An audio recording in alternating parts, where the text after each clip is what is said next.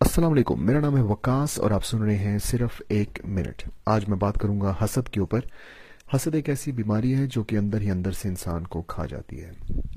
آپ ایسے سوچ سکتے ہیں کہ جب کسی بھی بندے کی کوئی کامیابی آپ کو بری لگنے لگے یا پھر آپ کو یہ لگے کہ کاش میرے پاس ہوتی اور اس کے پاس نہ ہوتی، تو اسی کو تو حسد کہتے ہیں۔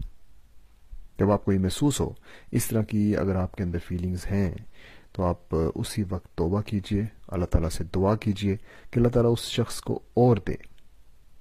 اس کے بدلے میں ہوتا یہ ہے کہ اللہ تعالیٰ کی طرف سے ایک فرشتہ آپ کی اس دعا پہ آمین کہتا ہے اور یہ بھی کہتا ہے کہ یہ کچھ آپ کو بھی مل جائے۔